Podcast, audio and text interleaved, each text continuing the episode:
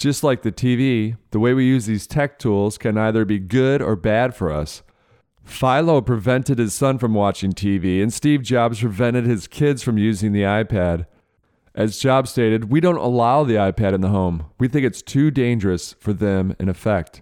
Clearly, Jobs recognized how addictive the iPad can be. We must learn to use these incredible technological tools for better outcomes.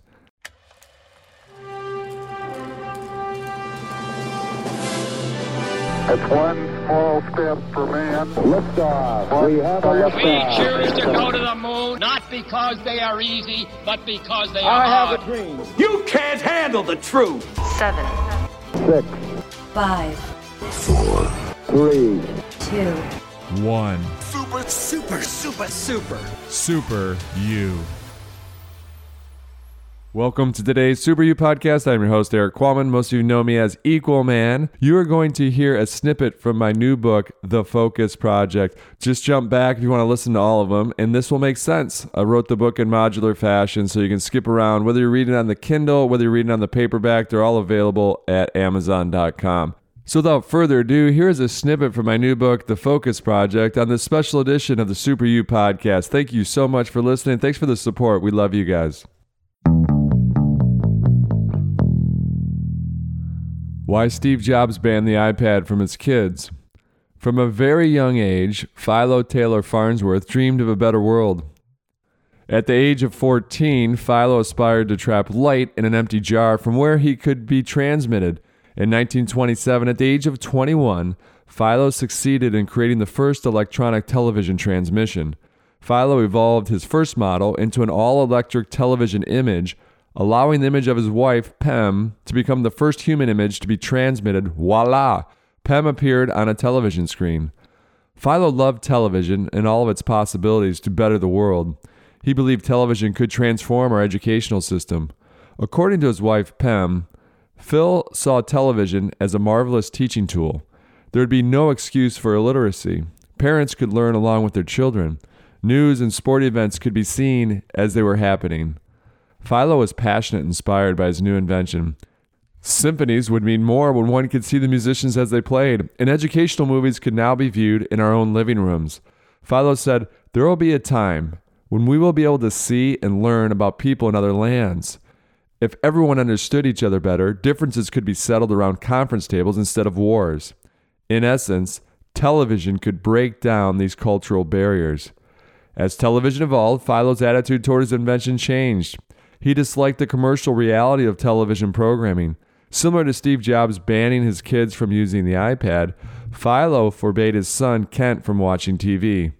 Kent recalls his father's perspective on television, stating, I suppose you could say that he felt he had created a monster, a way for people to waste a lot of their lives. Originally, Philo saw television as a way to expand our horizons and live fuller lives.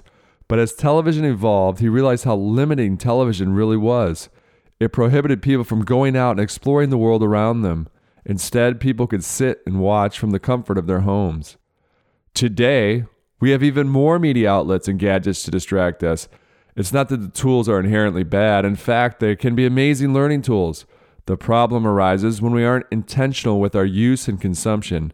If we are mindlessly consuming media instead of being intentional, we can easily fall into the trap that Philo indicated. Isn't it interesting that we are witnessing history repeat itself? Instead of TV, it's social media and video games. Please keep in mind, as the author of Socialnomics, I love technology. Similar to Philo, I love technology for its educational capabilities and its ability to globally connect us. The more we understand each other's cultural differences, the less we will need to go to war to resolve these differences. Just like the TV, the way we use these tech tools can either be good or bad for us. Philo prevented his son from watching TV, and Steve Jobs prevented his kids from using the iPad. As Jobs stated, we don't allow the iPad in the home. We think it's too dangerous for them in effect. Clearly, Jobs recognized how addictive the iPad can be. We must learn to use these incredible technological tools for better outcomes. A knife is an amazing tool. It can be used to chop up food to feed people, it can be used for protection, and it can be used during surgery, a scalpel, to save a life. Yet the knife can also be used to take someone's life. Does this mean we should ban knives from the world? Certainly not. but it also doesn't mean we should hand a razor sharp knife to a toddler. Yet, this is what we do with technology. Our use of technology needs to be intentionally focused, whether we are a toddler or a retiree. This is Anna Maria with this week's five star review from the other Haley. Inspiring and motivating. Eric continues to inspire me and continues to show how you can be the best version of you. Everyone already is amazing, but he shows you how to channel that. His format is easy to understand and engages you. Thank you, the other Haley, for your review. The best way for others to discover our Super You podcast is by listening and posting a review on iTunes, Spotify, or wherever you listen to the Super You podcast. Thanks again, the other Haley, for listening and for your awesome review.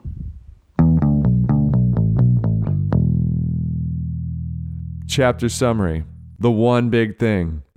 Full immersion is often the best path to learning. Keep it in mind that this isn't always possible, and our goal isn't perfection, our goal is progress.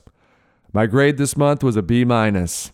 This was another great month. The reason it isn't an A is that A, I didn't go full immersion. B, it's obvious I'm not gifted with languages, so I'll have to put in the extra work. And C, sometimes I still zone out my home when Spanish conversations are occurring. My top takeaways. Number one, when you are hyper focused on something, we can't help but see almost everything around us relates to it. This is called selective attention. For example, if we focus on learning Spanish, it seems that everywhere we turn, there's an opportunity to practice the language, putting subtitles on the movie we are watching or talking with a Spanish speaking barista. Two, we need to change our wants into musts. That's all for today's free clip from the Audible version of my new book, The Focus Project. I hope you enjoyed listening to today's Super You podcast.